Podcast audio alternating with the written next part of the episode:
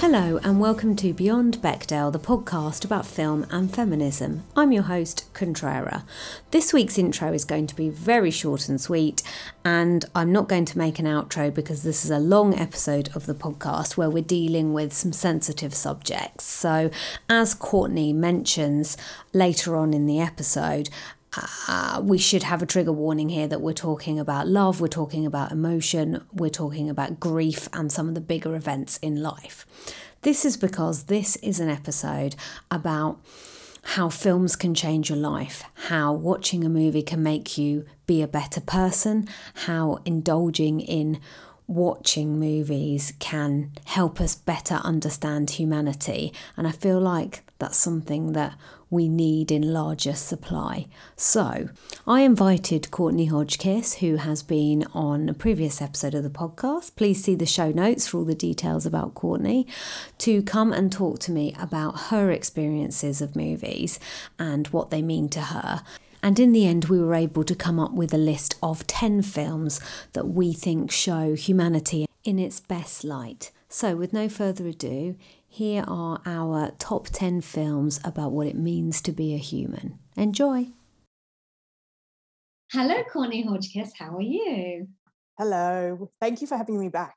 You're very welcome. It has been far too long, and I'm sorry that it's not in person. But um, I suppose for the purposes of listening, no one need know that. How are you? I am okay, thank you. I am in my little cocoon of my flat, which seems to be where I've been for eternity. Yeah. Um, and will probably be for the rest of the year, considering what the government's trying to do. But hey ho, mm-hmm. there's lots of time to watch excellent films. Yes. you are indoors. and you all uh, excellent all, seg. Yeah, thank you. And you're all dubbed up and everything. So we can be the I am, pro-vax podcast. I am full jabbed. I uh, was lucky lucky enough lucky. to be one of the clinically extremely vulnerable cohort. So I have been completely vaxxed since April. Mm-hmm. Yeah. Oh, yeah. It's just very nice. What an innovator and a show off. That's what I say. Always wanting to be fair. Admire my crappy, non existent immune system, everyone. Yay.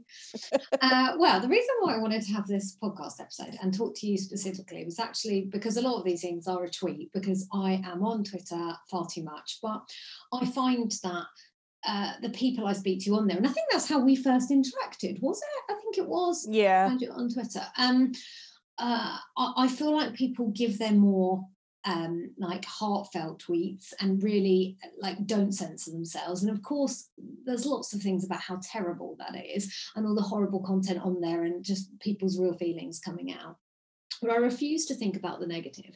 And the positive is when something resonates with someone who I consider my friend, I want to get into the nuts and bolts of what that is. And for you, it was a tweet I saw, that's probably a couple of months ago now, which was about your viewing of Nomadland. Just a little bit of a spoiler for this uh, podcast. So, um, uh, before we go into anything in particular about any of the films we're going to talk about, I'll go through my process of wanting to make this episode. So I saw your tweet, and I'd like to ask you a bit more about that uh, in a bit. But I started to think there is something about film and TV, and maybe other forms of art, but particularly those for me, where something can hit home more than anything else. And in these current times, boring as that sounds, um, I think we need the pleasure and the human feeling from watching these things that we get because we're not necessarily able to have that on a one to one. And also, we don't always have that when we go down the pub with someone. We're not saying, tell me your deepest, truest feelings about yeah. humanity. But when I saw your tweet, I thought, oh, Courtney is so moved by something that she feels she wants to share it to the world and express that love. And I just thought that's something I wanted to capture in a wider discussion. So um, you were able to talk me through why you felt the need to to send your because there was more than one tweet actually because you were were you speaking to the director? For, refresh us all on that. I I was so in a tears about this film that I actually contacted one of the producers, um, a lady called Mollye Asher. Um, so, sort of to wind back, I'll, it, will probably become clear why I wanted to contact her specifically. Um, but I went to see Nomadland um, as sort of my foray back into the cinema and real life um, after you know not having been able to to access a cinema yeah. for the last 18 months or so. And I, to be honest, I wasn't that excited about going to see it. I was going to see it uh, sort of out of duty to to see sort of, you know, I'm interested in watching the Oscar lists and stuff like that.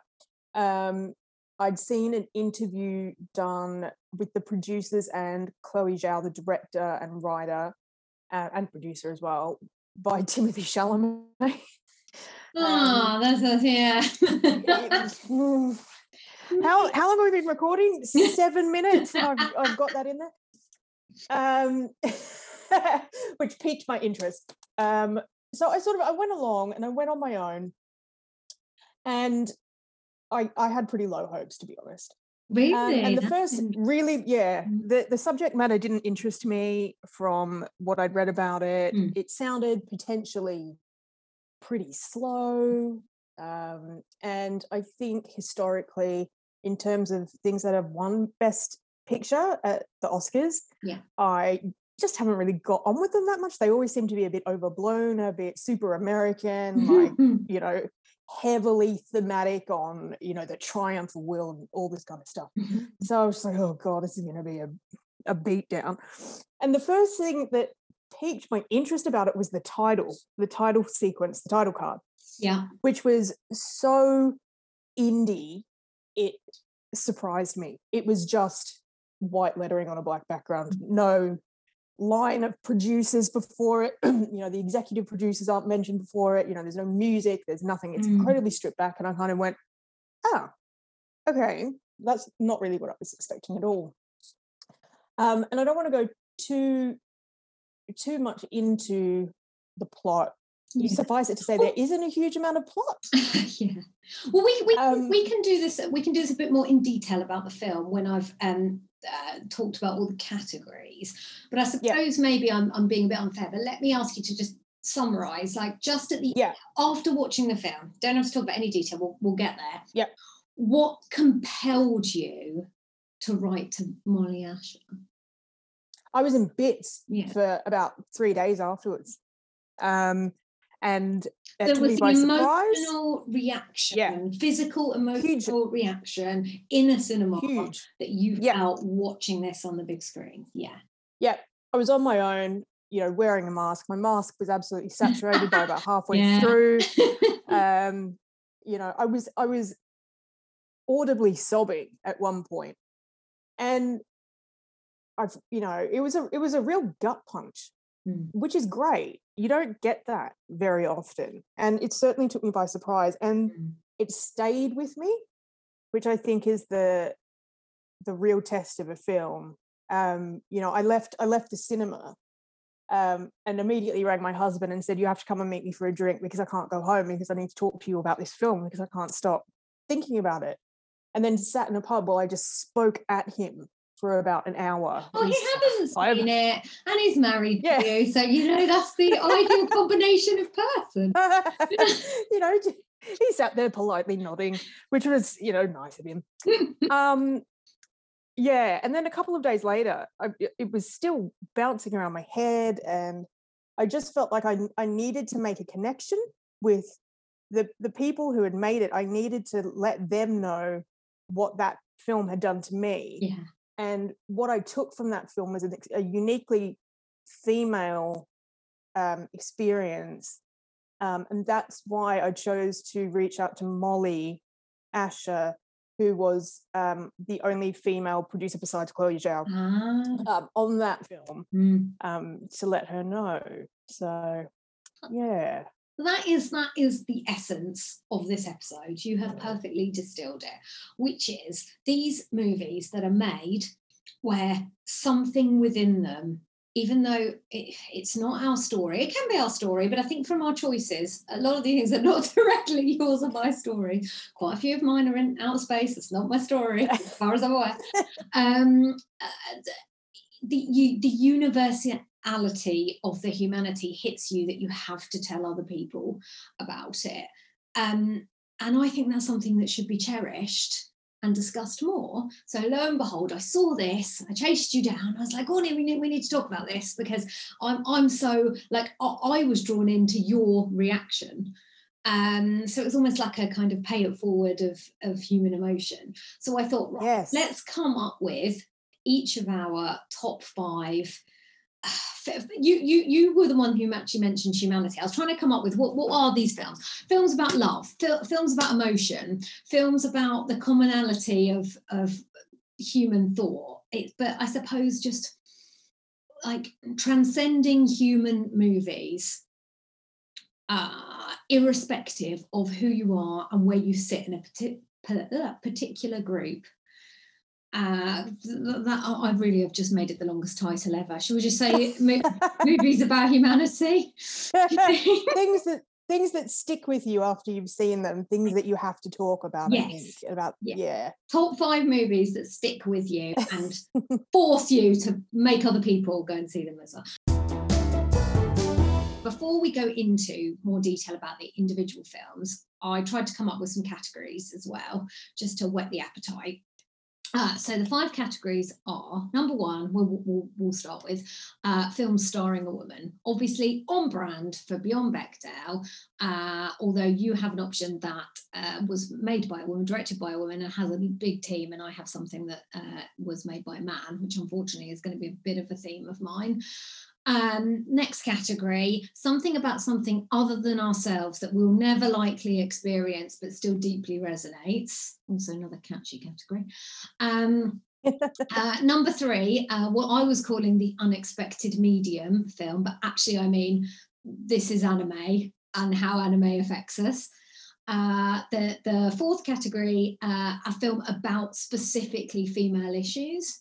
And the final fifth category, uh, a film that fails the Bechdel test and still speaks to us. So, with no further ado, we'll go to category one. And your first film is Nomadland. We'll rewind. You've gone to the cinema, you'd seen the title card. You were like, oh, way up, this isn't quite what I thought it was going to be.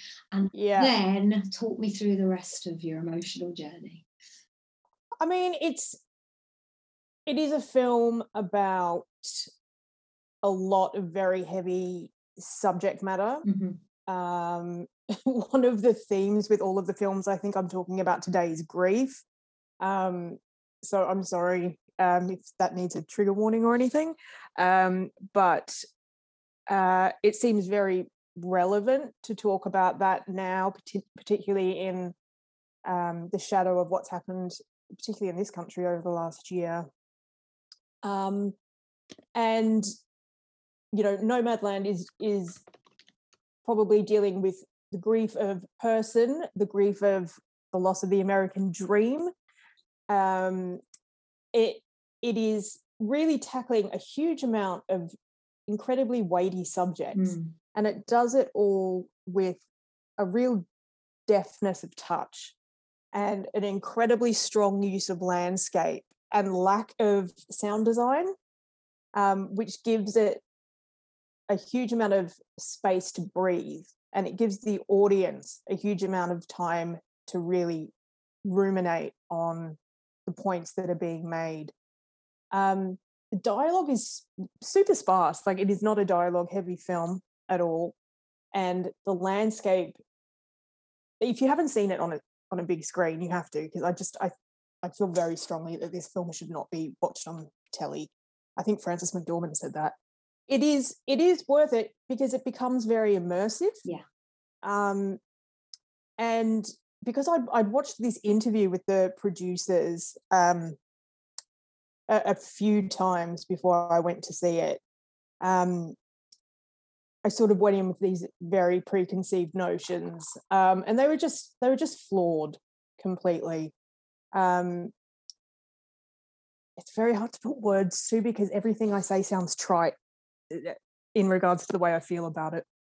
Um, I think there is something really special about the way Chloe Zhao directs an American landscape. Yeah. So she's got um, almost not an outsider's view, but she's got more distance from from you know what it means to be an American in America these days. Um, you know, and living off grid and and shunning the American dream is is is just indicative of so much of what's going on nationally and internationally at the moment. Yeah. It's just there are some huge broad brushstrokes that are accomplished here with so little fuss. And Frances McDormand's performance isn't isn't a performance so much as she just becomes this character. That there is no Frances McDormand in this film whatsoever.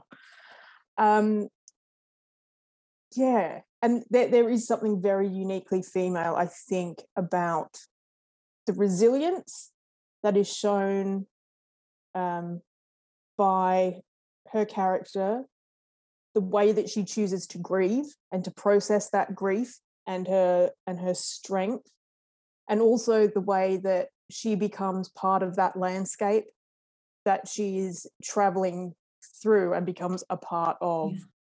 Yeah. Um, which I think is um, very deftly accomplished. It just it deserves all the awards. I cannot emphasize enough how much you should go see it and probably take tissues. There's something or have about wine. when when a film is rewarded and it actually meets your expectations, mm. which unfortunately is is still quite a rarity. I remember thinking this about Moonlight. I was so happy when Moonlight won over La La Land, even after all that fiasco, yeah. because I thought that was a film which isn't actually on my list. It was kind of on my longer list, but that was a film that really moved me about a specific person's situation. It quite a small story because Nomadland, again, yeah, I think um, I think you're totally right about grief. There is a part in the film where because it's quite cinema verite as well. You've got this almost pseudo documentary style, even though it's fiction. Yes, she has she peppers she um, peppers all the the um, film's plot with real life people, which obviously is brilliant, but she gets she gets good performances out of them as well, and mm. kind of does that. But the guy who runs the camp, whose son has died, I I cried my eyes out both times at that, and I think that um, you could say that that that's so truthful because it's it actually is real. So to put that in, yeah. in there is um uh, you know, is brilliant. I'm, I'm, I'm glad she didn't. I was really moved, but at the same time, it was also watching someone's actual feelings, whereas Frances McDormand goes through it in a way like you said. I love that you said about her becoming the landscape. That's just a perfect metaphor here or allegory. Um, uh, she she is at one with nature in a way that most people aren't yeah. nowadays. And I think another way that it becomes a female story is how um, her husband died, and that's how this whole thing started. And so many women to this day outlive their husbands that mm. to have a, a, a, second life or a, or a, different life after your, yeah. your relationship has ended. Uh, but like this is an extreme example of that, but um, but still, it's a it's kind of a tale about being who you are as an individual rather than as part of a society acceptable couple which I think yeah. also makes this so human because it's one person and one person's experience of this that w- would only ever be played in that way.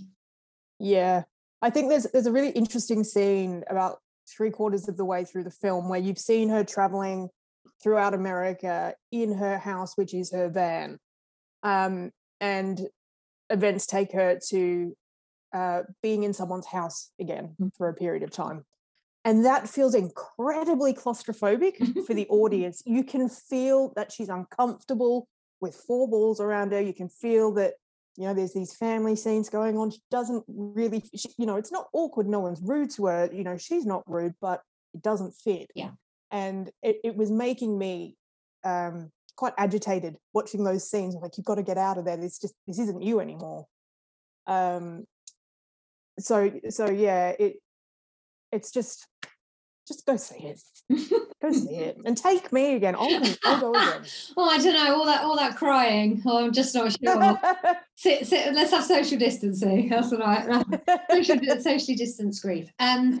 So yeah. So in terms of like how this fits in the category it is about being a human being really isn't it it's about everyone has to like you know there's things of her like washing her clothes and going to the toilet and the bit when yeah. plates uh, when david strathairn breaks her plate oh. which on the second oh. viewing for me was was so much better because i knew that part was coming so it's a bit of a spoiler but you won't really know um but um I, I, because when it first i i gasped in the cinema yeah, yeah yeah. it's such a small moment but that's so yeah. human for us to um, put such love into inanimate objects and fill them yeah. with emotions and then for that to be destroyed as if that somehow destroyed us uh, yeah. and that's like a tiny scene that happens really quickly and he doesn't even know quite what yep. he's done because it's not imbued in him in the same way that uh yeah so a story of grief a woman's particular story later in life, but in no way um, showing that she's got. She's so brave. Uh, mm. Just all that stuff with like tires going and things like that, and trying to fix yeah. up her van. And I'm like, because it's not just that I don't know how to do these things. I worry about the like the strength that's required yeah. and and things like that, and just being able to sleep and how cold she is. There's a, but I think yeah. I think you have nailed nailed it on the head, which is the film is the feeling that you'd feel if you were going through this. She is one with the environment. And as the yeah American corporate dream collapses around them, she sees people with a strength of spirit that has absolutely yeah. nothing to do with all the tick boxes of what we think we need to have a successful life. I think there's something in there as well, um, definitely about being able to choose your own family and your family not necessarily being the people that you were born, yeah, you know, born into. Because even though she's a very solitary character, she has intermittent periods of time where she meets up with her fellow travelers, and she's very quickly accepted into this really friendly group of people mm. who all have their own little idiosyncratic idiosyncrasies. Foible yeah, foibles. Let's run with foibles. Um, and and they're all also very happy to spend the majority of their time on their own with with only these intermittent meetups, and that just suits her so well. Um, so I think I think there is, you know, something about finding your tribe. Um, Do you think as, you would have felt so strongly if there hadn't been a pandemic, or is that an, an impossible question to ask you? Um, without wanting to get too heavy, um, I wonder how much I was affected by it because I um, nearly died a couple of years ago, just before the pandemic. So, uh, to catch the listeners up, yeah, um, I, I, I basically had a very um, uh, serious health emergency where I sort of went into multiple organ failure and mm. was on a ventilator for a, a, number of months and in a coma and all this sort of stuff. Um, and I very nearly died. Um, and I am wondering how much this film probably would have affected me if I hadn't had that experience myself. Um, I've also been um, around a lot of people recently who have lost people in the pandemic. So, yeah, I mean, things do feel very raw on that level for me at the moment and for, I think, for society generally.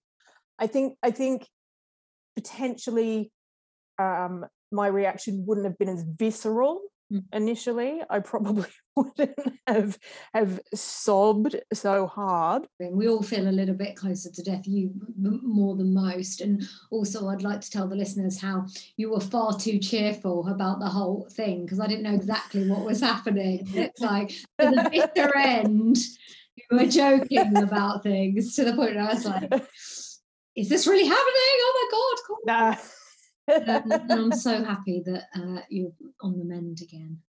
Thank um, you. Thank you. Any final thoughts on Um, no, I mean, I just, I'd love anybody who has seen this to give their feedback to me. I'd love to hear what other people feel about this. Um, me too, yeah. So, yeah, get in touch. I'm on Twitter at Courtney is here. Mm-hmm. Um, if you if you would like to talk about sobbing in We're only on the film, Courtney. Oh my god.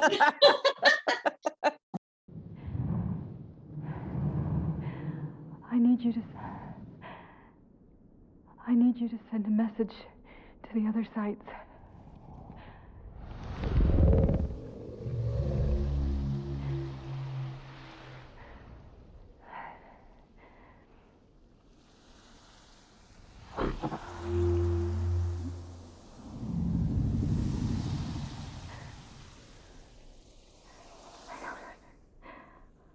Don't understand. What is your purpose here?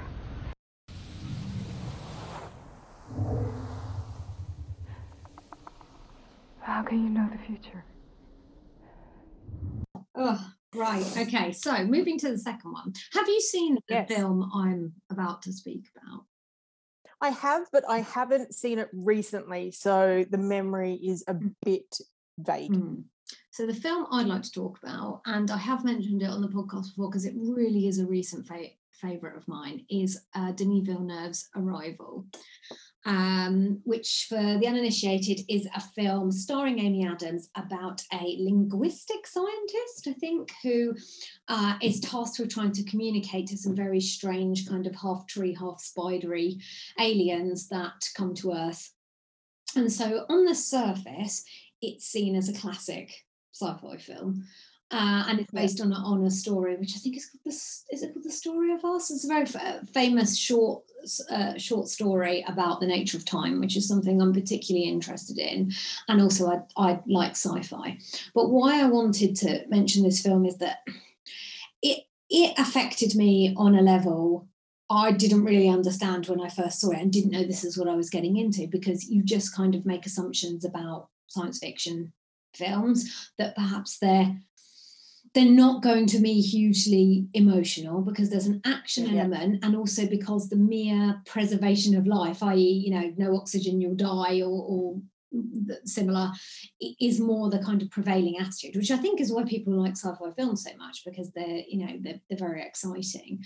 But also as we'll see as we continue this episode um, there is something and i think you said this to me actually i'm going to steal it there's something about seeing human beings from a long way away i.e through the the kind of the the uh, lens of a, a telescope on mars that can make you appreciate what it's like to be human and what we go through. And although yeah. the film isn't through the perspective of the aliens, we very much get a sense of their they want to help humanity because they see something good in it and also selfishly they need humanity to help them in the future um, so I, I liked that because that that that resonated with me because most alien films are about ugly looking things that want to kill yeah. you and want to you know the, the, there's some kind of alpha beta thing always going on with alien movies where someone's trying to destroy humanity and it's as if war of the worlds it's as if we don't matter which i think is also an important thing that humans don't want to think about.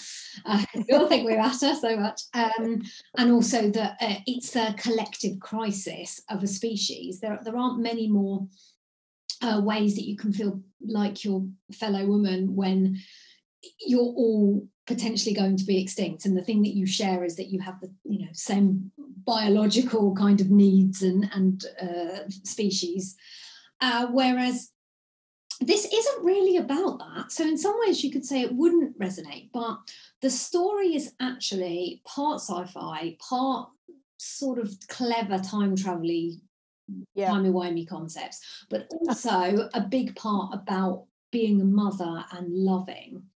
Uh, and I'm a person without children, and um, it's still, but you know, I'm a woman and I love people. And I still felt that um, the message of the film, I, I think I'm going to have to get into some spoilers now. It's really hard with a time travel circular narrative in a film because basically I think the end has happened. It's been out six years. Yes, is that how long it is? Oh my God. yeah. I've seen it like 10 times. Um, uh, you can tell something's good for me when I want to kind of watch it again straight afterwards. And yeah. only because there's something within it of a sci-fi nature that you kind of want, oh, now I know this.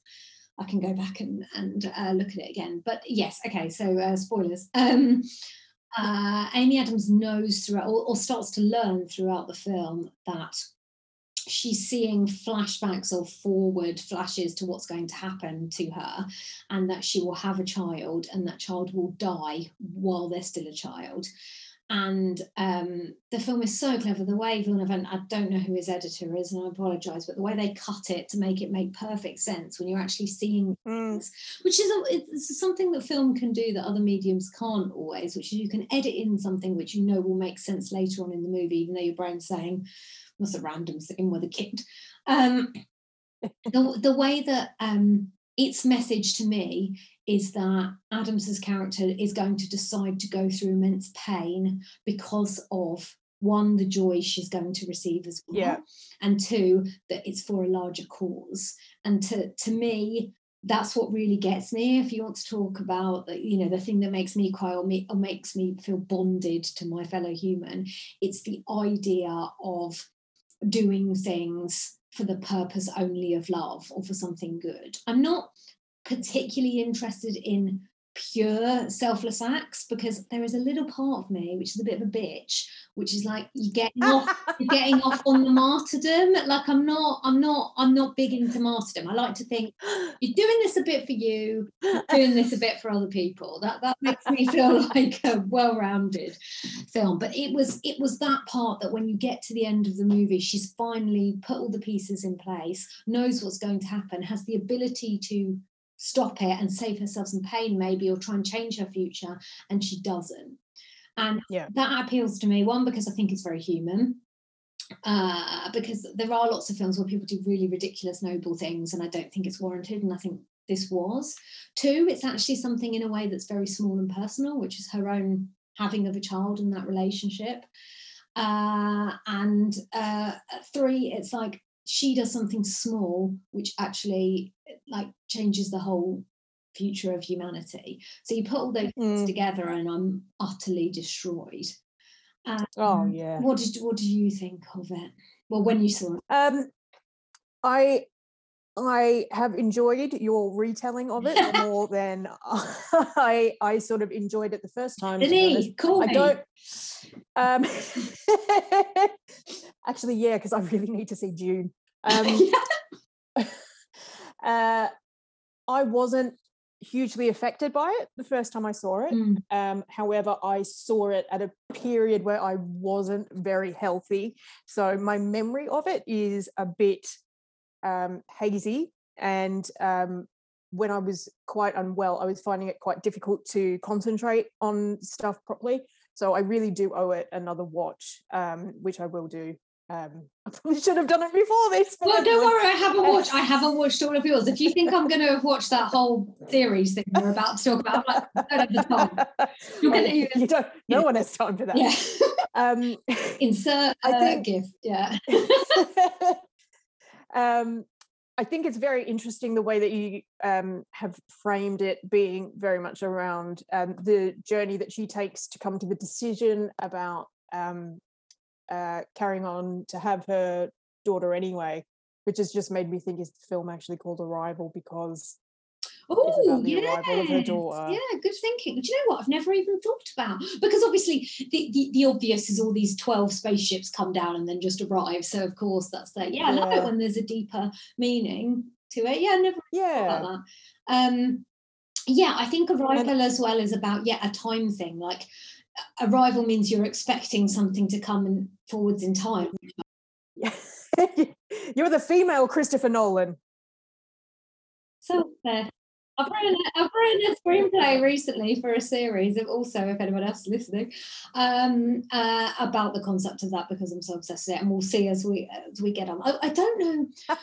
and the question I want to ask you though is that um, you were like, oh, I need to see it again because of how I've put it across, across to you. Do you, Yeah. you probably don't know the answer to this off the top of your head, but has anyone ever convinced you to watch something based on how enthusiastic they were about it? Because like the next film we're going to talk about, I'm like, mm, and you're, mm, and um, uh, maybe I'll use that as a segue actually. So uh, yeah, sorry. First, has anyone ever? Can you? Has anything sprung to mind?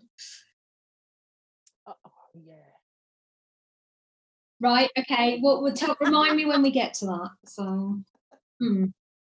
Oh yeah, um, actually, one of the things that we talk about a bit further down the line. Um, yeah, um, but yeah, I'm very easily influenced by um, by other people's uh, reviews. So I listen to I listen to quite a few um, film and TV podcasts um, every week, and most of what I watch is based on their recommendations. So but you generally agree because sometimes I'll be like, all right then, and then I'll be like, oh no. Oh, so like no. there's there's certain people's opinions I will I will go out of my way to not watch things that they like because I just know we haven't got the same taste at all. but um, for the most part, I tend to listen to people with I live I live in an echo chamber. I like to listen to people who I agree with. no judgment here. No judgment. No, here. I mean in terms of film and film and cinema, that is anyway. I don't really want to listen to somebody talk about Mayans MC, um, the TV show, Yeah, for do you know what? An hour and a half. lot recently, and I'm like, I don't even know what that is. I think it's about a motorcycle club. It's like a Oh, violent motorcycle club to thing. do with the Mayan. No. That's what MC stands for. I was literally going to say, what? What's the MC? yeah. No, nothing to do with the actual Mayan people. I was thinking like BC, obviously. That's my show. Mayan's BC. What you two had had everything and nothing to do with intelligence. He was good. You were both lucky to have found each other because you too are good.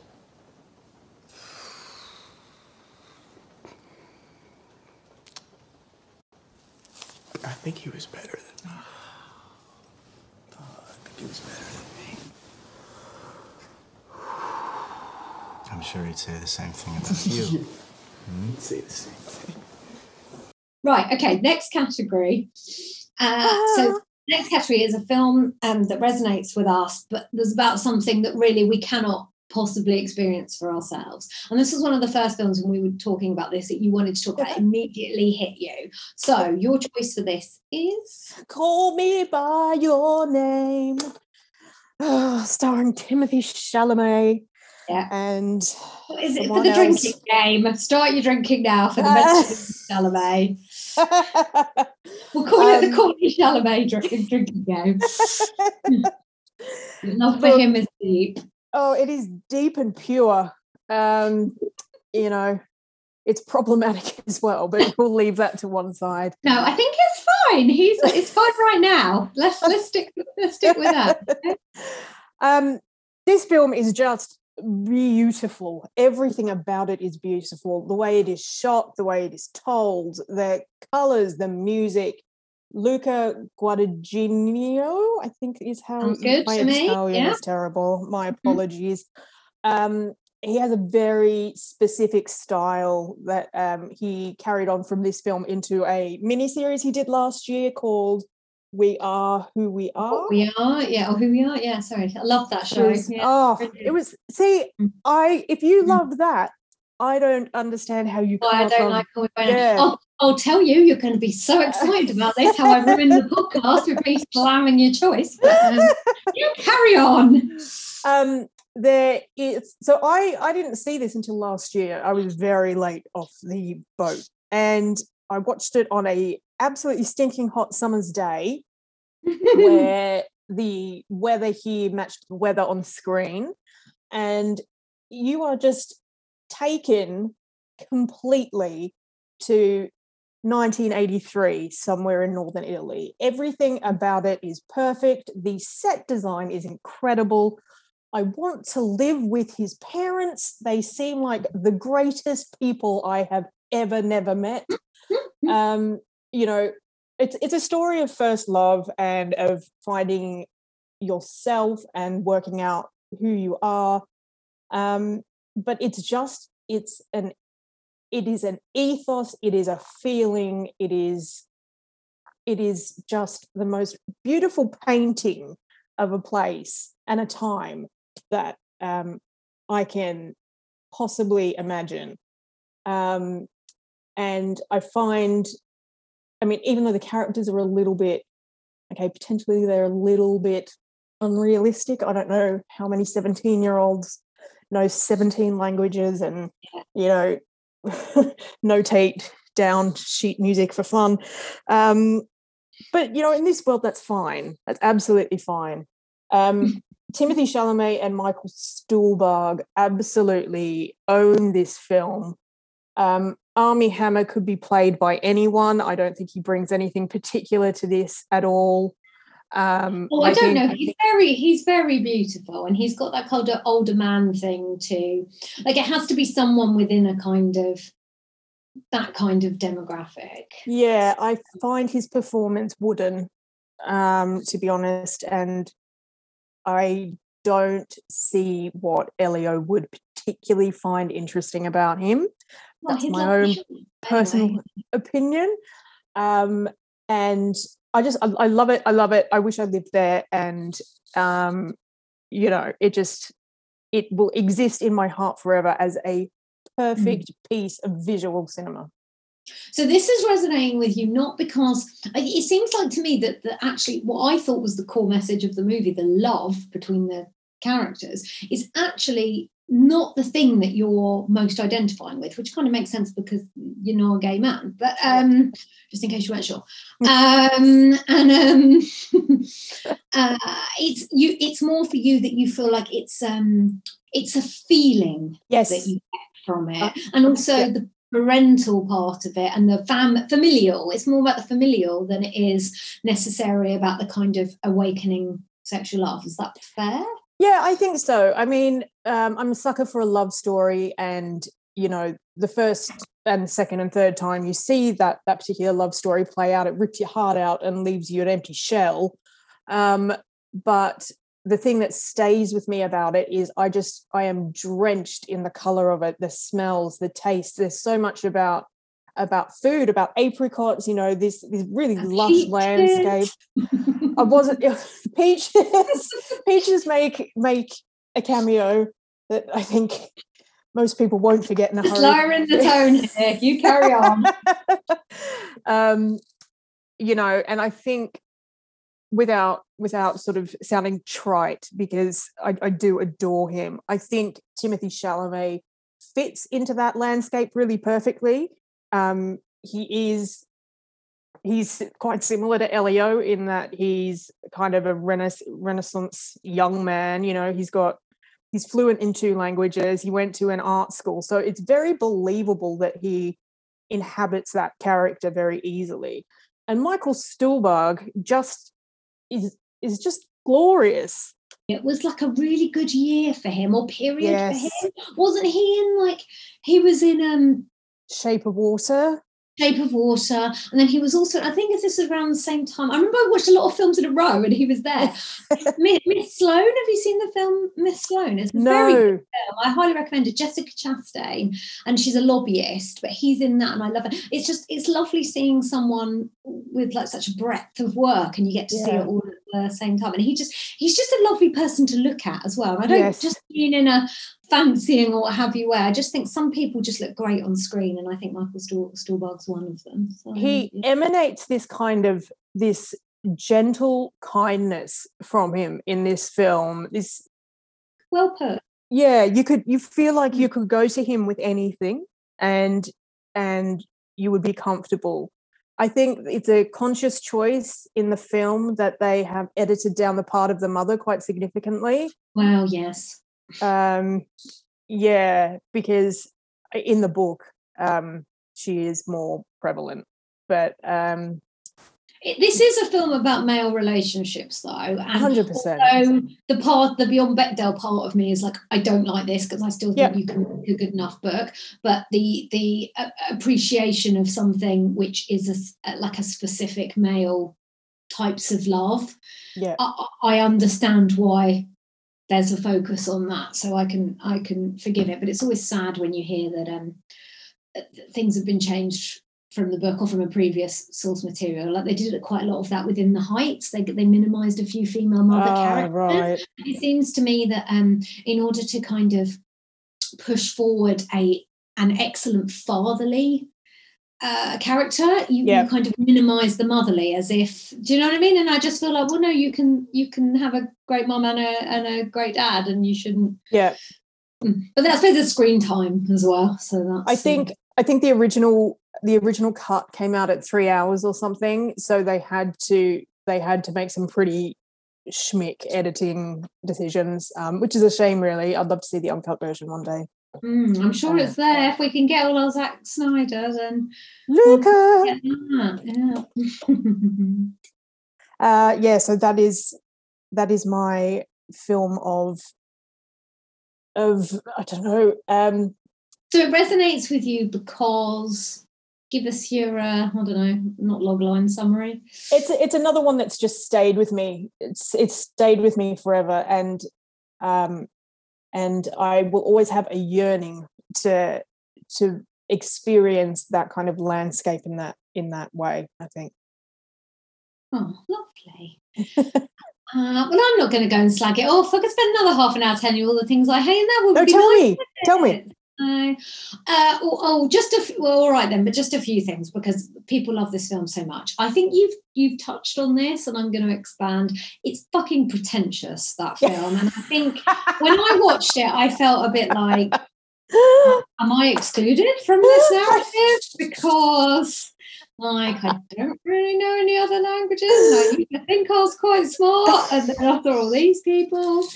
Uh, and the mother thing does bug me, and I also think that the father is um uh when he starts getting into a lot of uh, this is when it cannot speak to me okay? So Yeah. maybe what we can say about this podcast is that it speaks to you because you can see something in a universal way of feeling.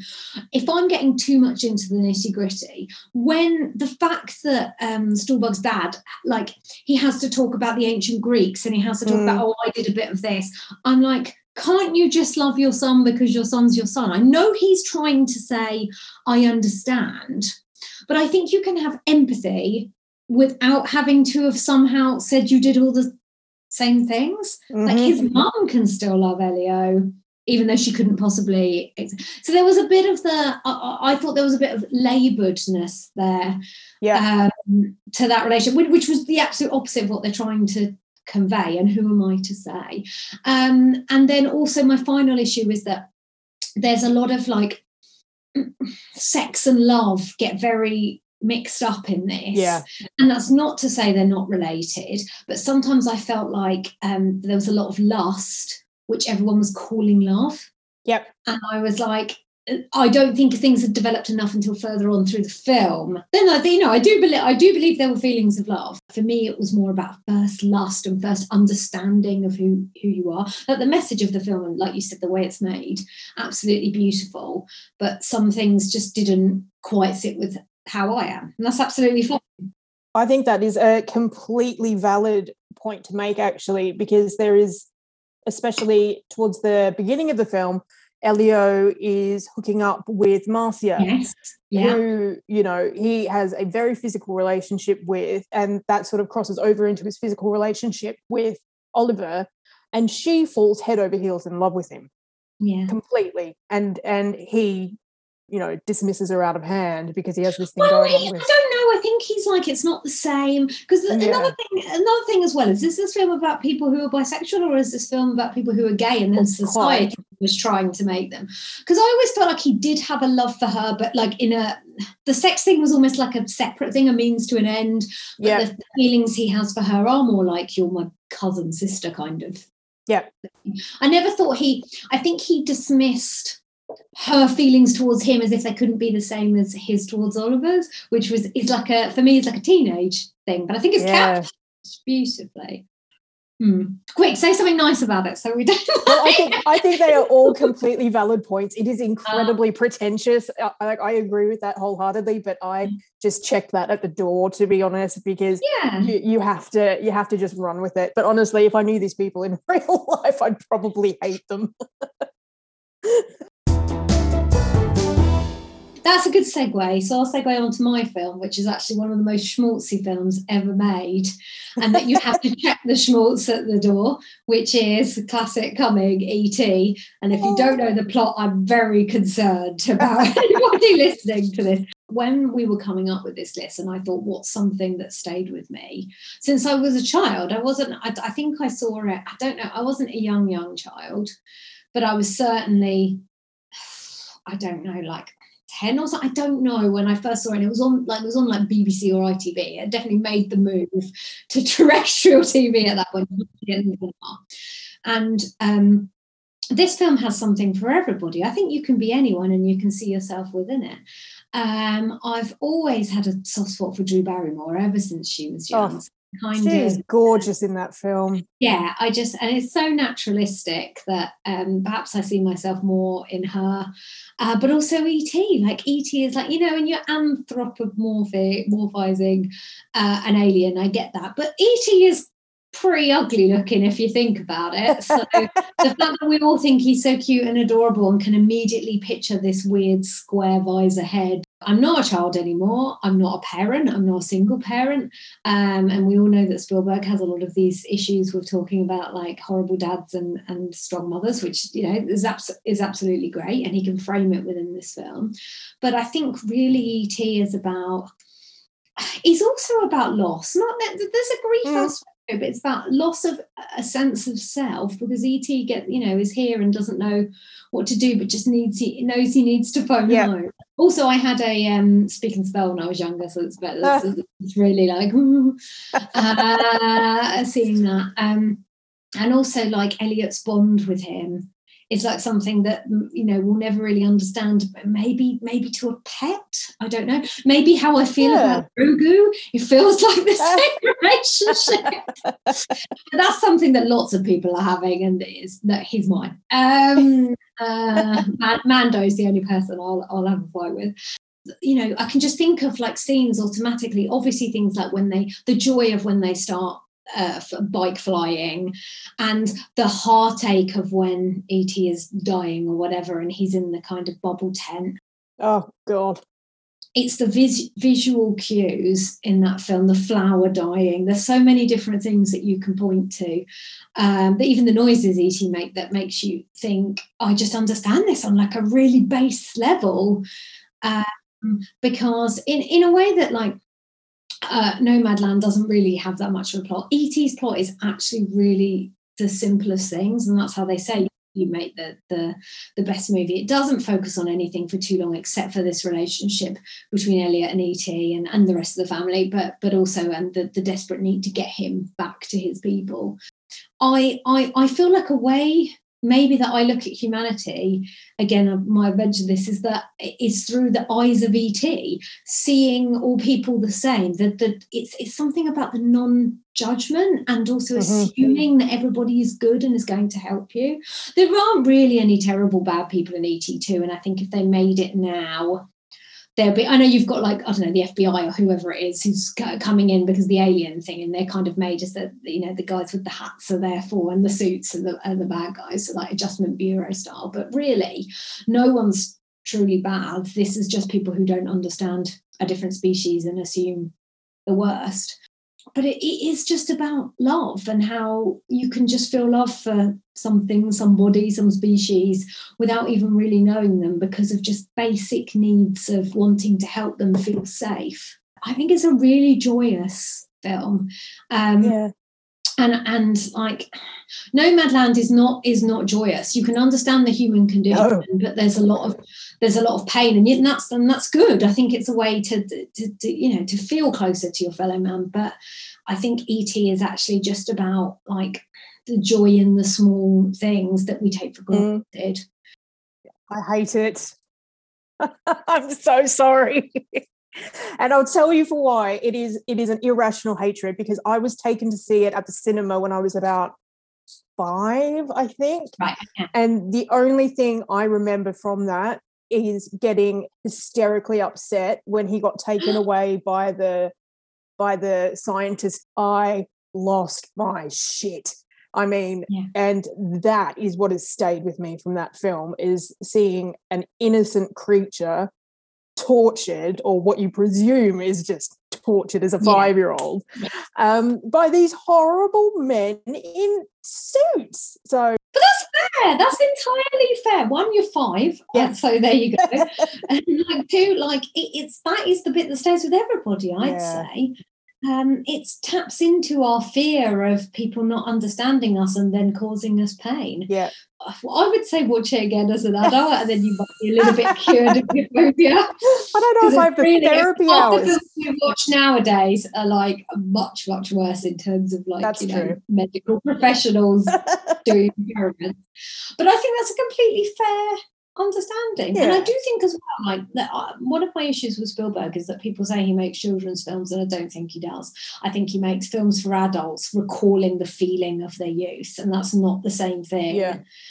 There's something about seeing other kids in danger Mhm. or seeing an alien in danger in your in your case, which can make children frightened. Yeah. So I think that maybe this is about the desensitization of adulthood as well, which is that do you know what I mean? So the feeling Mm. that I like is the feeling that you hated because it must have been so intense as a child. Yeah, yeah.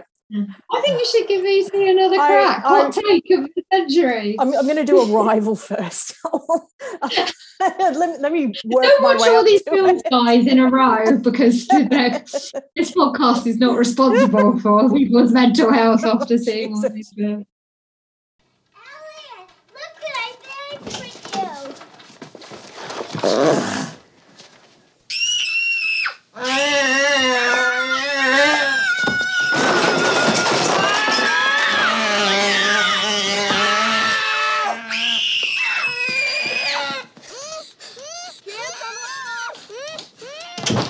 In the closet, fast.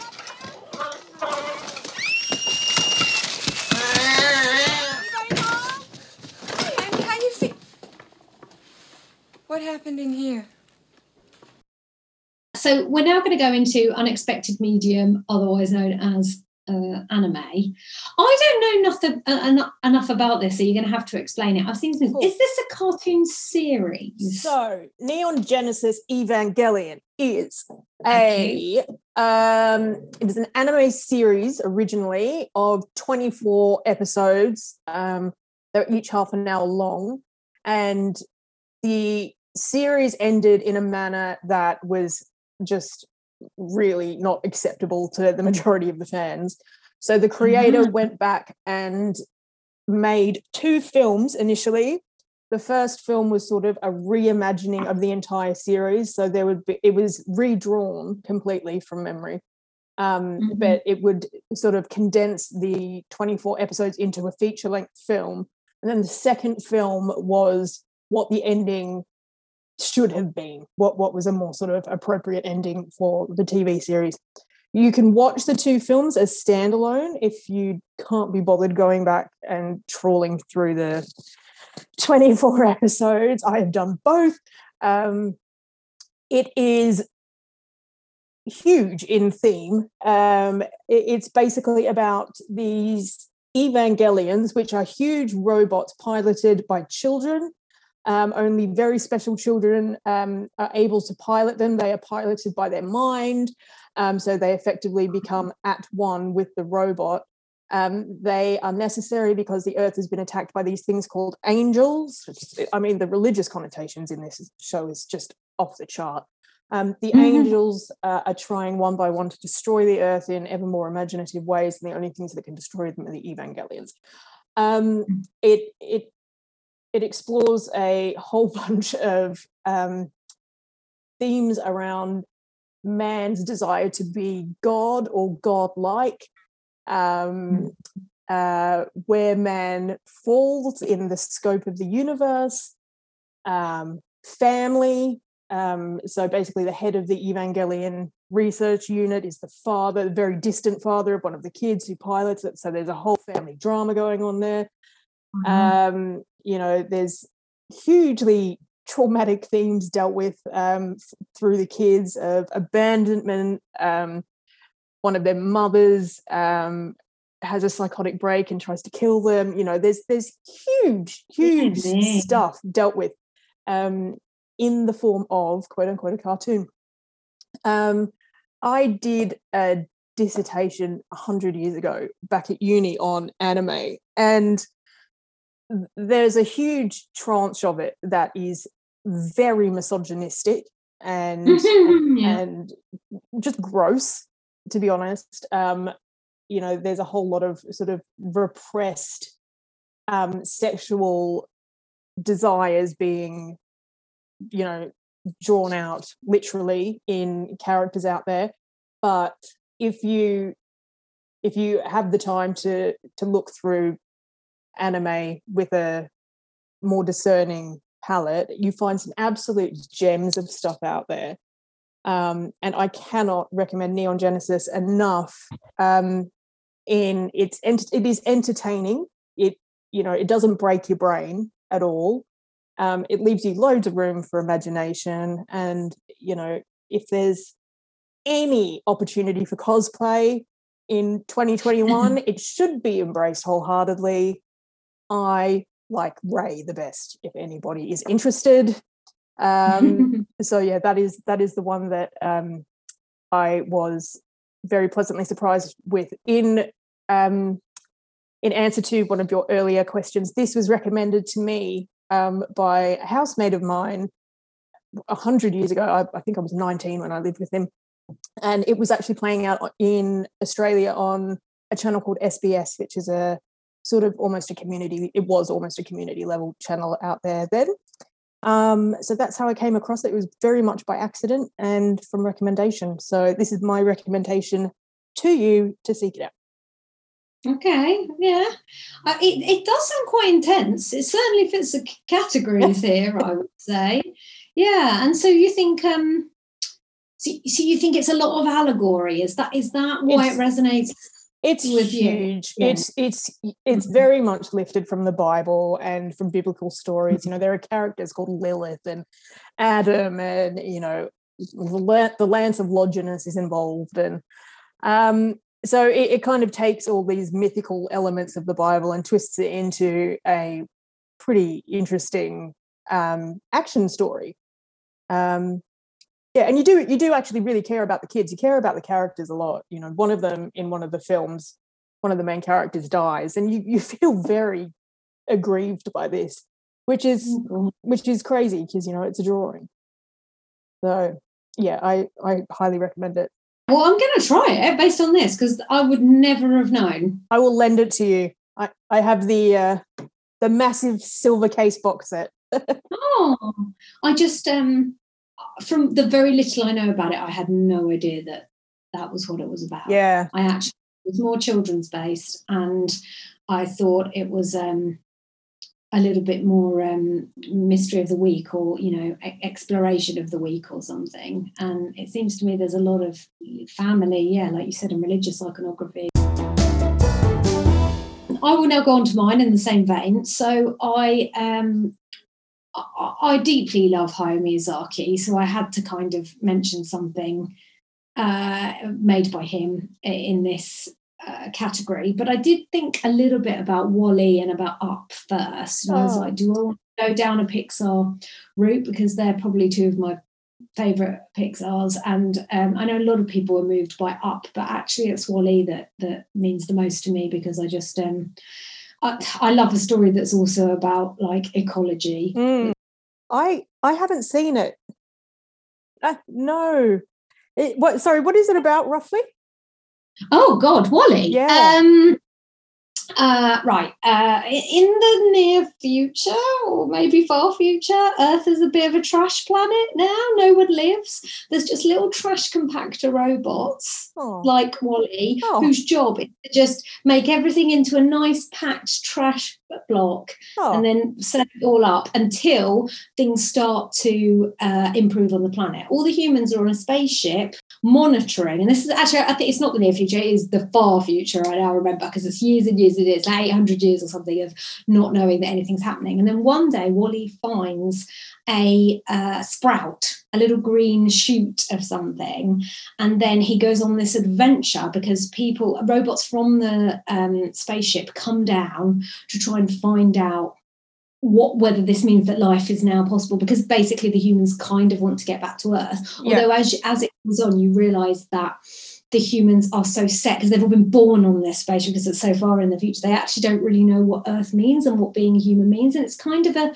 it, there's also a little love story where WALL-E falls in love with another robot called Eva, and it's he's basically following her. So it's got that kind of anthropomorphizing again. But um, but basically, I think it's about what does it mean to be human if you're no longer on your planet, Yeah. and also a morality tale of if you've completely destroyed the planet, can you still carry on? Yeah. So, but there's just something about it which is, I don't know, just it's just it's really human and it's about a robot. Sounds gorgeous. And he doesn't even say anything except for WALL-E. He he can't even speak. He just makes little um, yeah. Oh my god, you have to watch it. You have to have to watch it. But I will. because this has been going on forever. I need to go to my actual pick, um, which is not Pixar, which is which is Studio Ghibli, and which is Spirited Away. I nearly went with Princess Mononoke. Have you seen that? Yeah, think that's the only one I have. Oh, oh, maybe I saw it a very long time ago, but I think it's the uh, it's sort of an outlier for me. I think I've seen everything I else. think I think Miyazaki films are always uh, about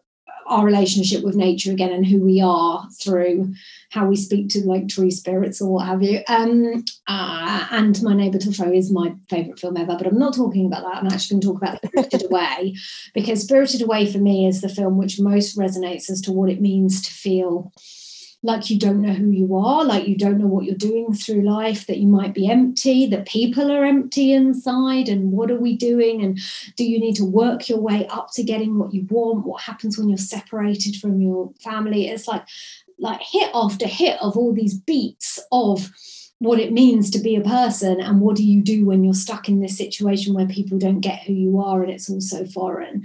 But i think the the biggest thing for me is not actually the main character who i most resonate with. It's no name.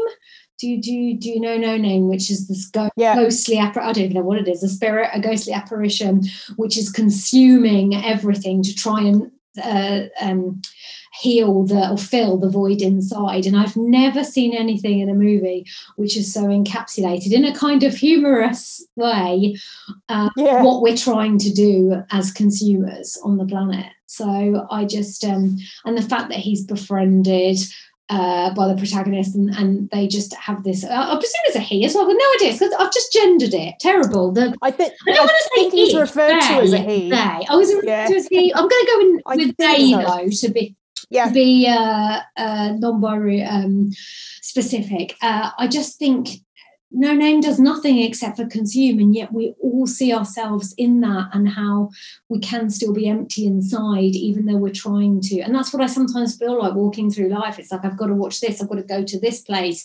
FOMO of social media and all these things. And this was obviously made years ago before we weren't in the mess we're in now.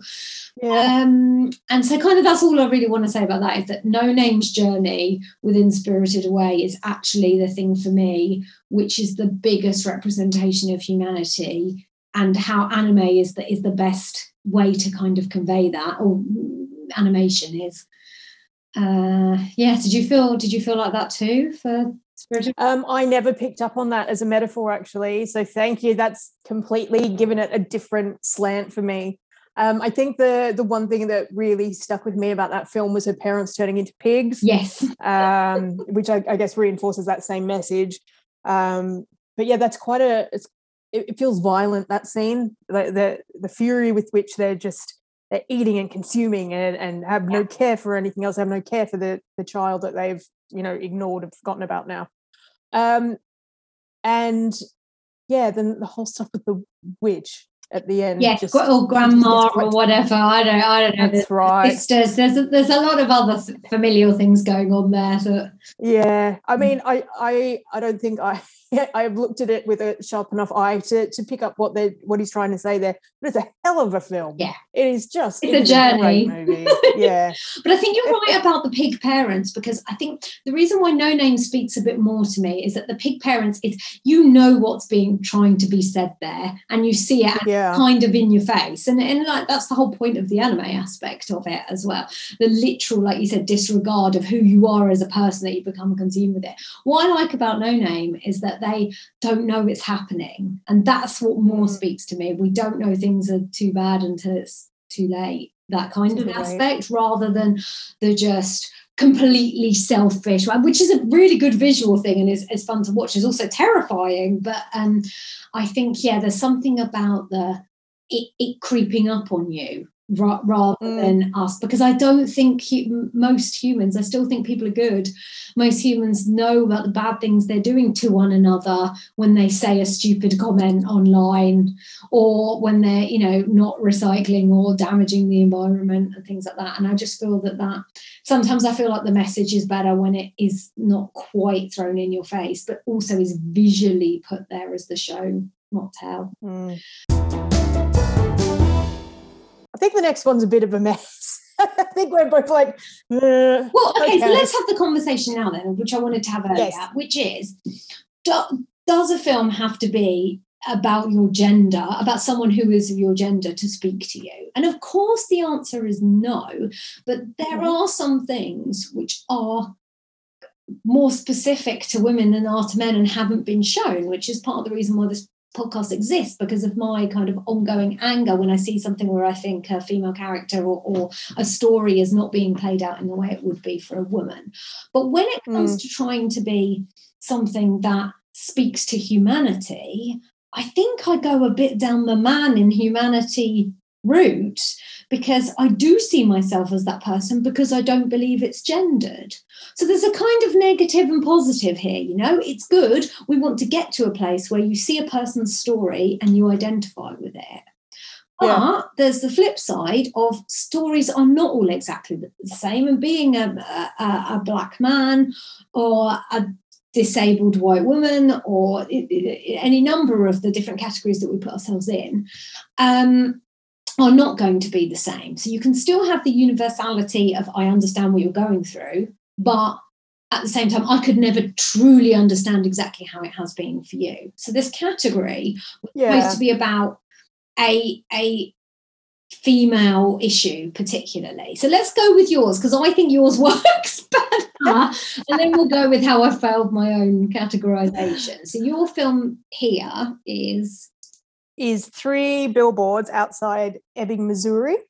Um, this is not a Franny Mc, McDormand fan cast. the. Timmy and Franny just- podcast. Nothing wrong she with just that. she just she Mm. just happens to be awesome and in a lot of awesome stuff. Um, so this is about a woman whose daughter has been brutally raped and murdered, um, and the local police have done fucking nothing basically to help her find the killer, or in her mind, they've done nothing. Yes.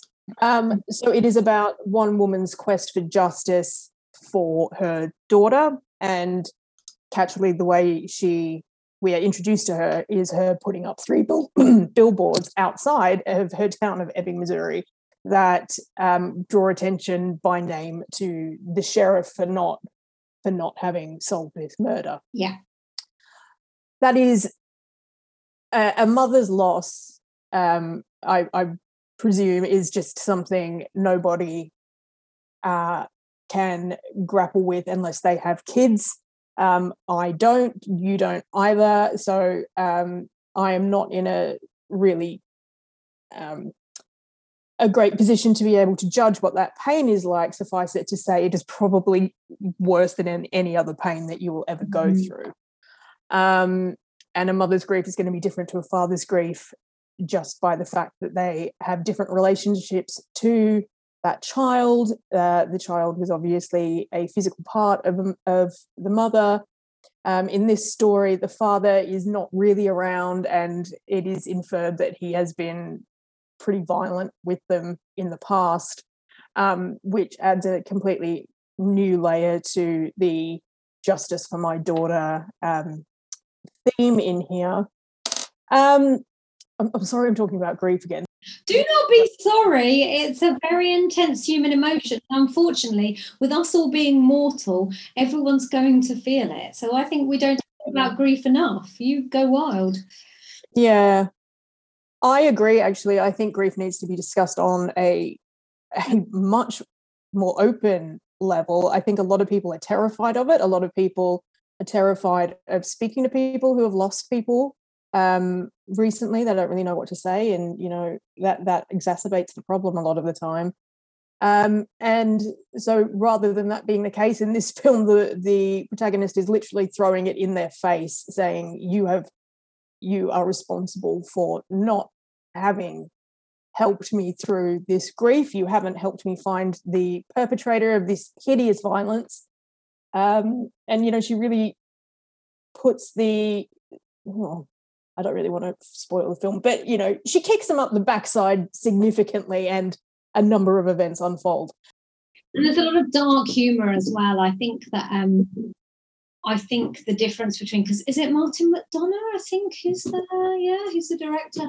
I think the difference between just because they've both got Frances McDormand in it, like Nomadland isn't isn't designed to be an amusing film. It's not trying to cut the grief with comedy. There's a couple of things that make you laugh, but it's supposed to be just about day to dayness. Whereas I think Three Billboards is about that line of black humor when the worst things happen. Um, and I think that's something really human. How laughing in the face of death and destruction, kind of. Yeah, I mean, specific, uh, specifically for me, um, I identify with her character a lot because that is, I can guarantee, probably how I would be in that situation. yeah. um, whereas, you know, in a lot of films, you see you see the mother depicted as falling apart, um, you know, unable to get out of bed, waves of of sorrow and emotion, and the man having to be stiff upper lip, let's, you know, carry on, hide my feelings, and eventually, you know, break down and punch someone in the face. Um, whereas this, to me, is a, a much more accurate portrait of resilience where you don't have the liberty, you don't have the freedom to sit down and fall apart and cry in a heap. This woman doesn't have that option. You know, she's she's not rich by any means of um, means of expression and she has to get food on the table and she's trying to survive in this life whilst putting to bed some absolutely unspeakable horrors that she's been through. So she has to keep going.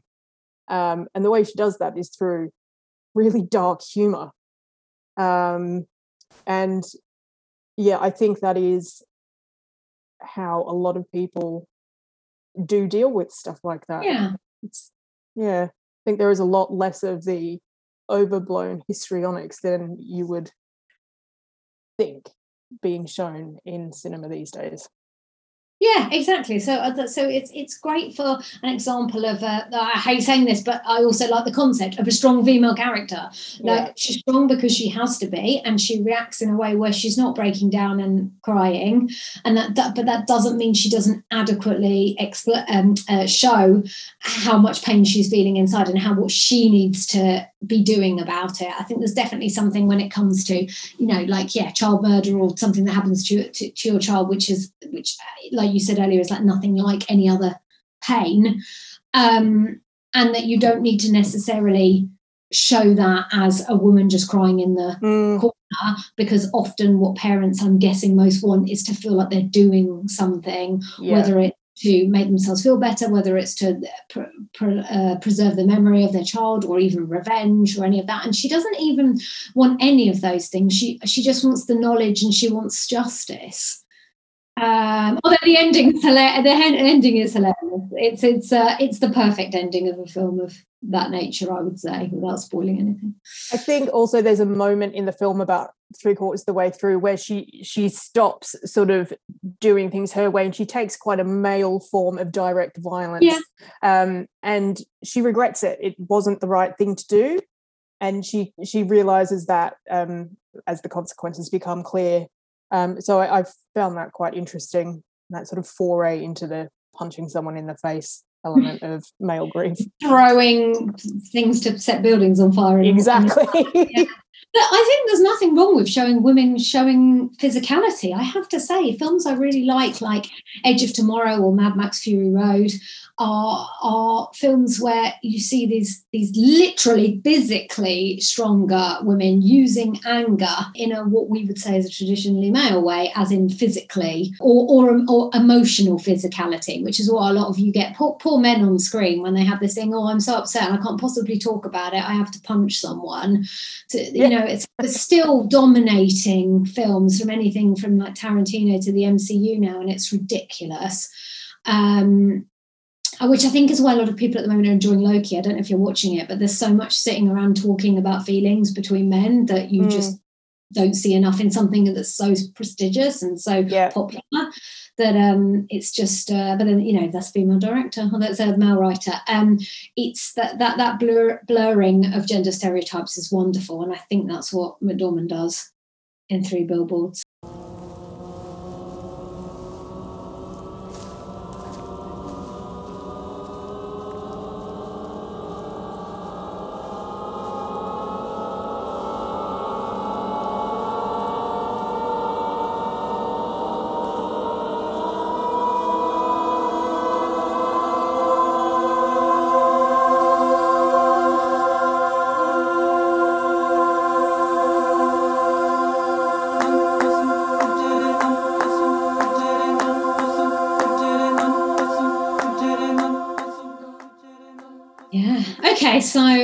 off long enough now. I know what my film's going to be because I've actually come up with something which is decent. Great.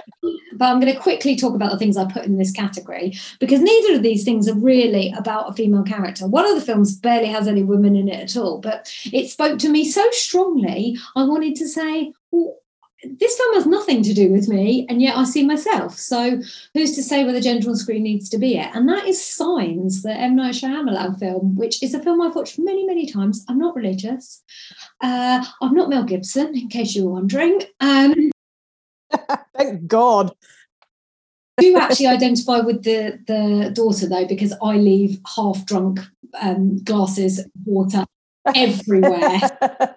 Uh, and again, this is an alien film again, so I don't want to talk about it too much. So I just want to say that's a film about seeing a sign, whether it's religious, superstitious, or otherwise, because I am a bit superstitious, even though I'm not religious, and using that to further your own causes and get on with life. And there's nothing wrong. I think superstition is a inherently human quality to have, which makes no sense. And the other film I wanted to quickly mention, uh, which actually isn't about space for once, is 300. Again, a film mostly about semi naked men. So definitely um, uh, it's a film for me. Uh, but basically, it's Lena Headey's wife character, Queen Gorgo. The, the point I wanted to raise about this film is that in 300, Queen Gorgo, played by Lena Headey, is absolutely amazing. She is seen with strength. She has her own journey to go through, even though it's a very small part of the plot. Uh, she is absolutely loved and adored by uh, her husband and uh, treated uh, with respect and um, looks absolutely divine. And I just think a character like that, where um, we have so many films that are about how women are, are, downtrodden or how they're treated, how society treats women. And this is a film set so much in the past where um, she is kind of giving an equal status, even if she's not equal in the film. It's such an important to have those type of characters on screen who, you know, do feel all of these things uh, but also have this strength. I really just enjoy this female strength. But the film I actually want to talk about is probably Portrait of a Lady on Fire. There's, there's, there aren't many films where you have, and it's you could say it's the equivalent of Call Me by Your Name. Um. Uh, it, it, it, it's it's a film that speaks about female love in uh, history, which I, I, I think is just only ever going to be made about two women. It's it's just not the same if you have a man and a woman or two men. I don't think. Uh, and I'm not gay, so perhaps again, it's not my position to say. But there were things about that relationship and um, the way it happened, the uh, the the physical nature of it, and the um, knowing glances, and the fact that all of this was against a backdrop of um, a society, a class, and basically a world that thought either what you were doing couldn't exist, or if it did, it was illegal. Plus, all of these have to go and marry a prince, mm. and, and all, all, of these things, and the um, going back to Nomadland, like the the roughness of the island weather. And then I was talking to someone um, on Twitter about the, the, the. You've seen the film. I haven't. I am dying to see it. I've been dying to see it for ages. there's a scene which is just basically female voices and it's just this group coming together. I can't Mhm. remember if there's any men in the scene. There might be a couple of men in the scene as well, but basically it's villagers, and they are um, meeting and talking and who sing to make themselves heard, and it's this guttural, uh, just vowel sounds that become this. That, that that is a film about literal female voices being heard, and that like literally resonates with me on a physical level. I can hear those, and you know, they say a, a parent with their child, or you know, dogs, and they can only hear things at, at, at um, uh, certain Mm. levels, and that's how I felt. I felt like it was a woman's call. Watching that film, I just felt something deep inside about being a woman, even though not everything within that film was exactly how I would experience or understand. So that that film is like deeply feminine Yeah. and that and literally resonates with me. So I think I've met the brief finally. I think you smashed it. I think um, another another thing that's just occurred to me actually um, in this vein is Pieces of a Woman, um, which is about the a woman who I've only seen the birthing bit and not the rest of it. oh god i mean that that bit i mean it I, I was very surprised to find out that had a male director because i thought that birthing scene was done really really well. Um and i was also surprised to find shia labeouf in it for personal reasons. Of but um, vanessa kirby in that is sensational at capturing what it must feel like to have you know experienced motherhood for, for 10 minutes and then and then had it taken Yes, and she hasn't had children either. So it's like it's you don't have to have be, been a mother to still adequately portray at least to us. And I think to a, a lot of other mothers, I've heard other people yeah critique it and say, "Oh, I can't believe how she knows how." Yeah, Mm, birthing scenes is the perfect example because in a quiet place as well. I don't know if with um. Oh um, god yeah it's just um yeah there's there's just there should there should be more of those definitely yeah context specific maybe not just like women round yeah. not just not just a montage yeah. Like, we don't need a crowning shot thanks. Um yeah. sorry I cut, I cut you off. that? did you want to talk more about a no that's fine. What was that french film that came out around 2000 and it had the it had the crowning shot of the birth? Uh was was it irreversible or no romance. It's called romance. Uh, i don't recommend it, i think it was uh it was uh sort of it, its ethos was it was there to shock it was just a, a film that was shocking to be for shocking's sake which you know the french love that and, and I'm saying and you saying not watch it, but maybe because it's not a good film, and me at least being judgmental and do I want to see that? It speaks to cultural oppression as it is. Because I shouldn't be in a position where I, I don't want to see it. But then also, I don't particularly want to see like porn level sex shots as well. Whereas I'm very happy to see people um, you know, make love on screen. But I, I think I, I, but then you know, you have a female director. Maybe you do have a sensitive actual birth because let's face it, I don't really know that much about it. I've never been in a room where someone's been given birth. Like it's uh, one born every minute has been very helpful to me in understanding that. But that's a documentary. Yeah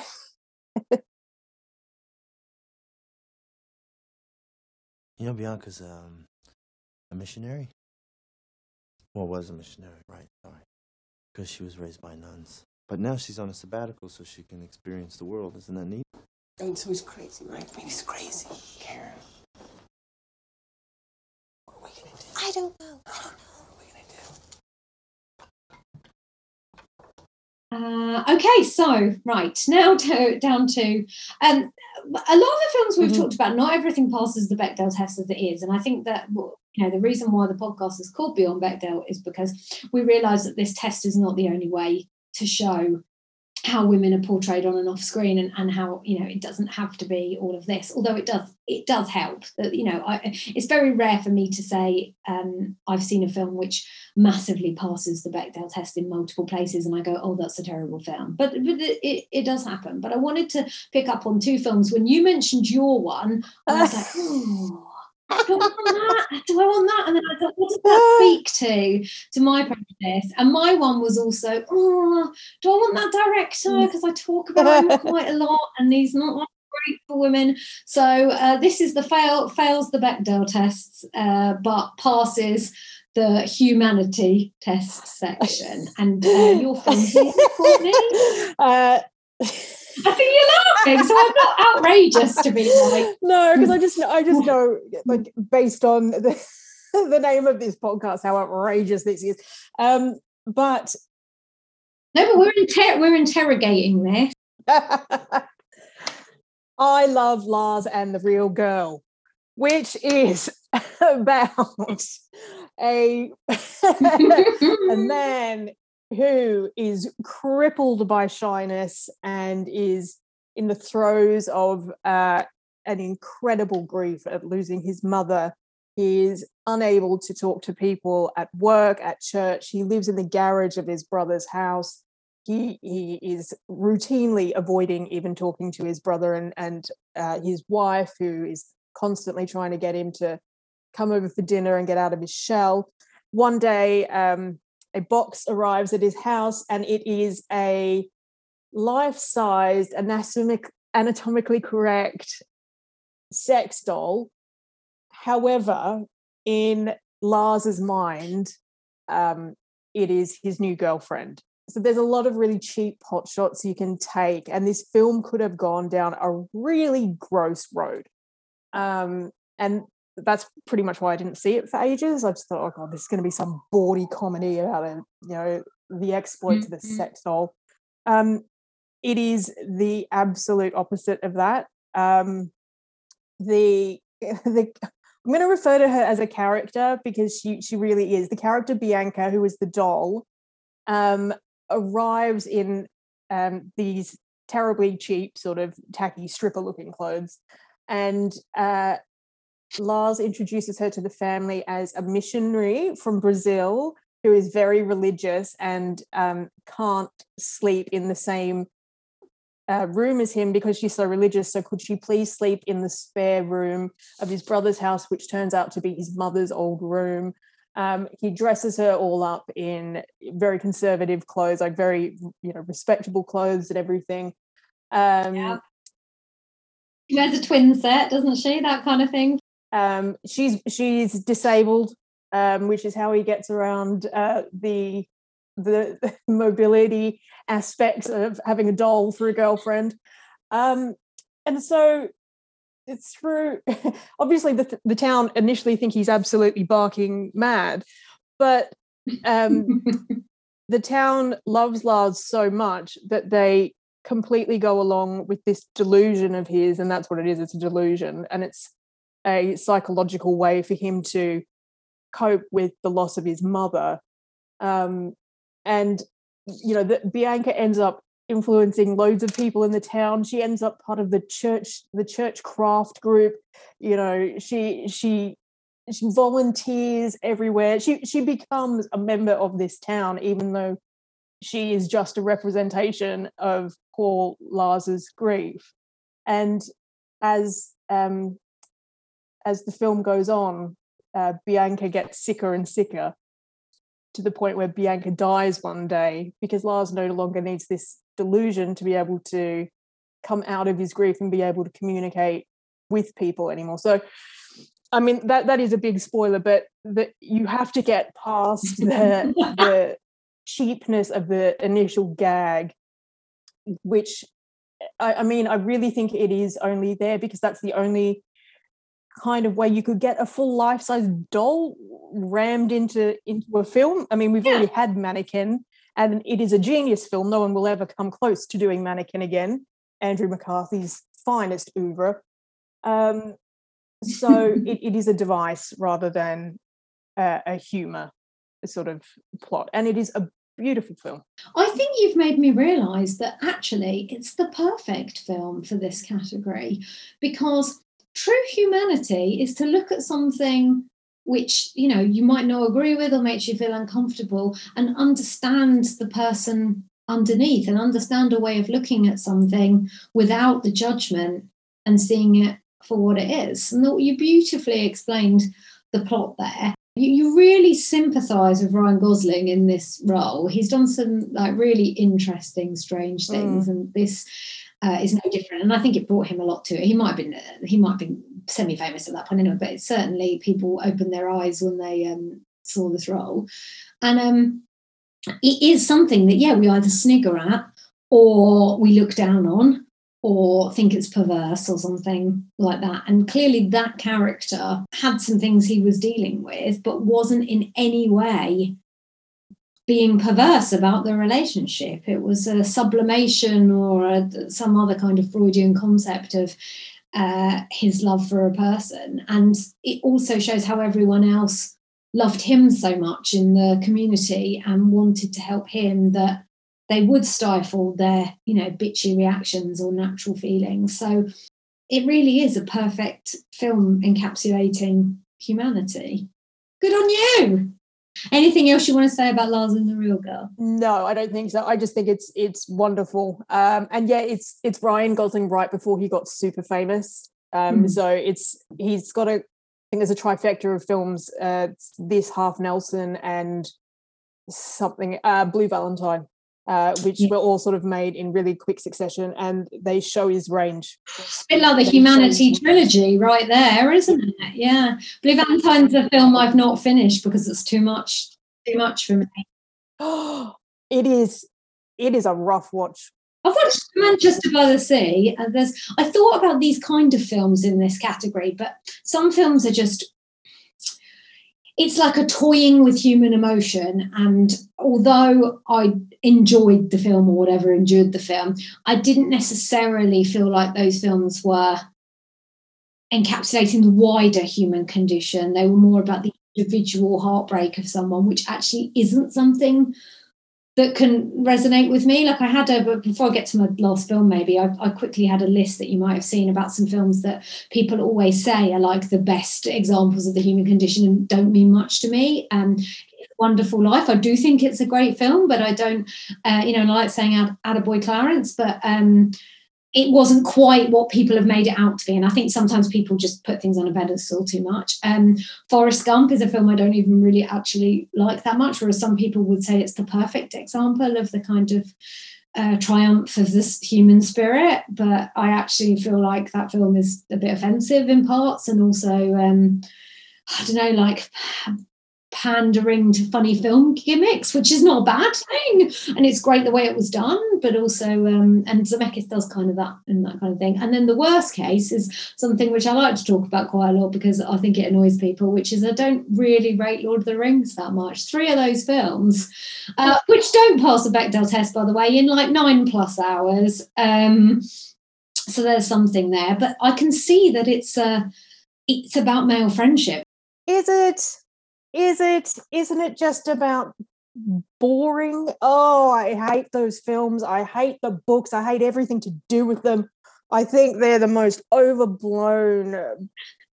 Oh in the bin. Tolkien we don't need bin. a director's cut. How have you made three films out of a book that is 50 pages long? Thank you very much Oh, the Hobbit. I actually, but I people I actually prefer the Hobbit. So, but I just, but I don't think the Hobbits have got any wider message that Lord of the Rings is desperately trying to put in there. Uh, but we are in, we are in the minority, Courtney. Let me yeah. tell you. Yeah, but it's a safe space here where we can go up Peter Jackson. Yeah, but I can see it. It's just the, the the definition of this podcast is that I feel it and I don't feel it. I can yeah. see I can see how some other people feel it, and you know, the, the, human condition still is a subjective thing. We think it's subjective, but actually, you know, given that we've talked about films that one of us loves and the other hates, says it all, doesn't it? But still brings a strong reaction. Are there oh. any um, Are there any things that you think of trying to get a, a rise out of you or a strong emotion, and they they never did it? I think Lord of the Rings is really up there. I absolutely despise those films. Um, I think I don't get on with the fantasy genre generally, um, so it's pretty much my worst nightmare. Um, like tree people and fairies. And, I like I don't- though. I like Treebeard. Treebeard don't give a fuck. Let me tell you. So that's what I like about him. But anyway, um, yeah, there's loads of stuff that grinds my gears, um, but I will be here for a really long time if I go through it all. I think, but nothing, nothing also- that you think is particularly trying to appeal to you that that doesn't. Or not not off the top of my head, to be honest. I might. I'll phone you later if if. Yeah, give me a little voice note and I'll sort it in. Well, I hate this and I hate this. Yeah.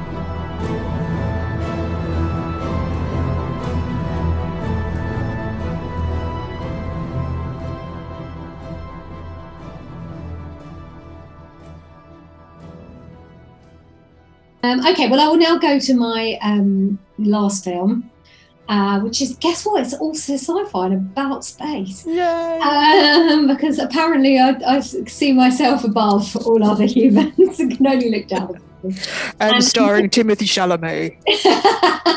yeah, you can only see yourself through the medium of Chalamet, which is like you know again we need another therapy podcast for that. Um, which is Christopher Nolan's Interstellar. Um, uh, again, it's about time tick, so I like that. That that resonates with me. Uh, but it's really about love. It's the closest that man's going to get to telling a love story and maybe having some women. He, he tries really hard. You know, he's got Jessica Chastain as well as Anne Hathaway. Um, of course, they can't possibly talk to each other because he's separated them by time and space. But um, uh, it, it, yeah, it's also about parenting. It's also about being there. It's absolutely about grief as well, which I'm only just Yeah. realizing. It's about missing out on things, and it's also about the human need for space exploration, which I I think that one of the true parts about being of this species is how we think we're so great. We want to spread ourselves across the universe. There's nothing more human than thinking that humans are either absolutely terrible or the best thing ever. There's no grey. Mm, yeah but i think christopher nolan truly thinks humans are great. I don't think, yeah, even when he's showing the shittiness of them, he he still shows a reason why. In a film like, you know, The Prestige, for example, or, or Memento, you can still feel he, he's he's really good at making you feel sympathy for characters if you can't feel empathy.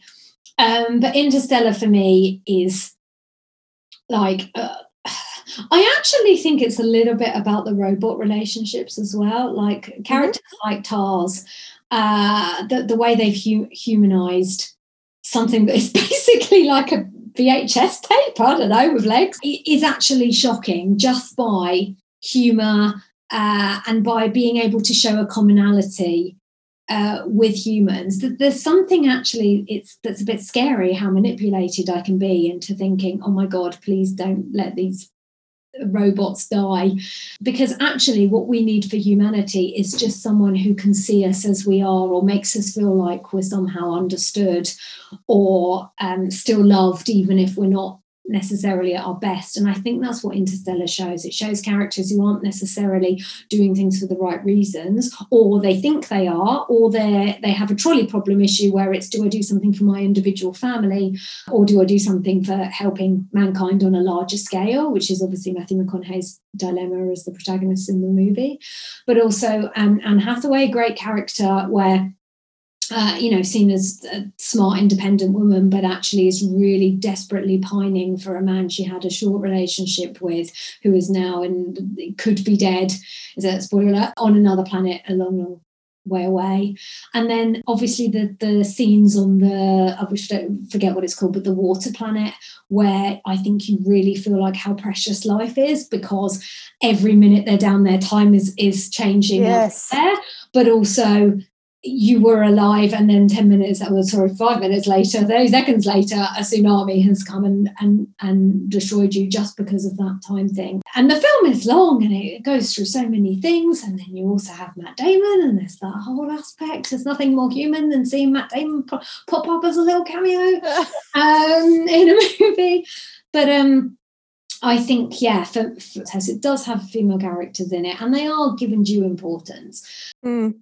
But re- really the, the, the it's about father and daughter relationship and how time affects that uh, to the point where the daughter then becomes the the older one and the, the the father becomes a child. It's about i suppose seeing the child within yourself and how time affects you and are you still the same person uh, and you are and you're not. And so i suppose for me it is a defining film about humanity even though so much of it is set in space Mm. uh, did you Yeah. watch, did you watch it again in the end? I know you said you were going to.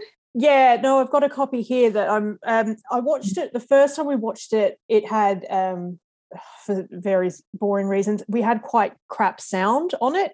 Um, no, that's so- called Christopher Nolan. So yeah, I think you're fine. Yeah. Don't get me started on Tenet. I think I understood about four lines of dialogue in that. Um, but no, that there was something wrong with the speakers, and the the sound in Interstellar is really important. There's these huge swells of um, orchestral music, so I really want to watch it again on a decent. Um, It's got wonderful speaker. soundtrack. Yeah. It's brilliant, and I I don't even remember this film coming out. I don't know what happened, but I just missed it completely the first time it, it came out, and I thoroughly enjoyed it. I thought, considering it's this big blockbuster epic, it was really intelligent. Um, You know, there was there's certainly elements of the quantum physics sort of stuff towards the end where I'm like, I have no fucking idea what's going on, but I'm enjoying it. Um you know i kind of i guess the i guess the twist about half an hour into the film but that's not important. It's that it's it was always about the journey yes. of how, of how you got there. And i really loved the 360 sort of degrees of time you wimey with uh murph and you Yeah. know from from inception to to death I, I thought that was brilliant i mean he he is trying to grapple with uh, the basic understanding of physics as we know it. So perhaps his attention isn't so much on on the romantic. What a bastard. I know, Yeah. so rude.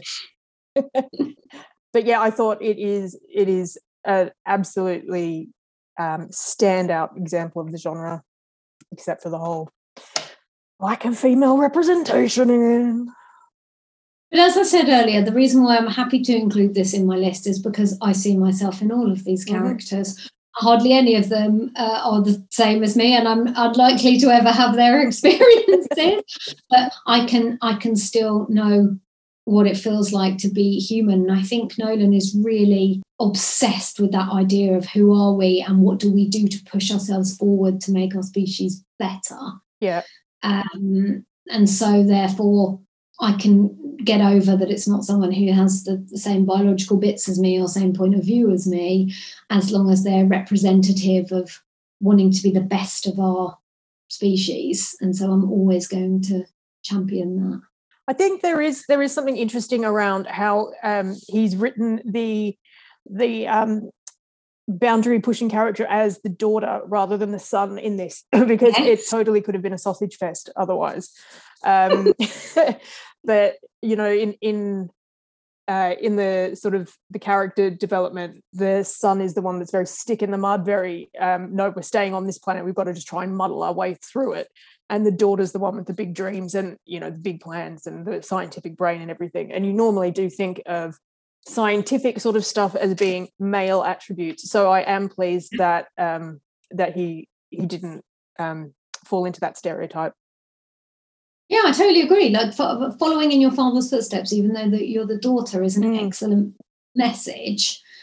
Um, and I think comes out more and more. I think we've moved forward a bit actually, that you can see that more. Yeah, I think so- so that's, that's a positive about Christopher Nolan. Let's let's let's end on that. Uh, is there anything you want to say? Have you enjoyed this experience, or has it been too much of an emotional roller coaster? I love it. I love it. I always love coming on here and talking to you and and actually having a reason to sit down and think about these things is really rewarding for me. So thank you very much for having me again. You are welcome. We can come on the th- for a third time, and it will be what's the tiniest, most inconsequential, stupid movies you can think of, and why do you like them? Because I, I, I feel like that could be a whole other thing. I do sometimes want to just watch something and not think about it. I, I think maybe all Yeah. came about because I was like, oh, we think so much about these things. But it is a pleasure to have you here. Thank you always for your funny and for your insightful comments on movies. And I suppose I've got to go and watch some NGE now. Can I call it NGE? Is that what the kids? You can. Yeah. Okay. Good. That's amazing. I've never heard that before. I think you'll find us born out of the human condition called laziness. Uh, and on that note, Courtney Hodgkiss, thank you so much for coming on the podcast. Thank you. Yay.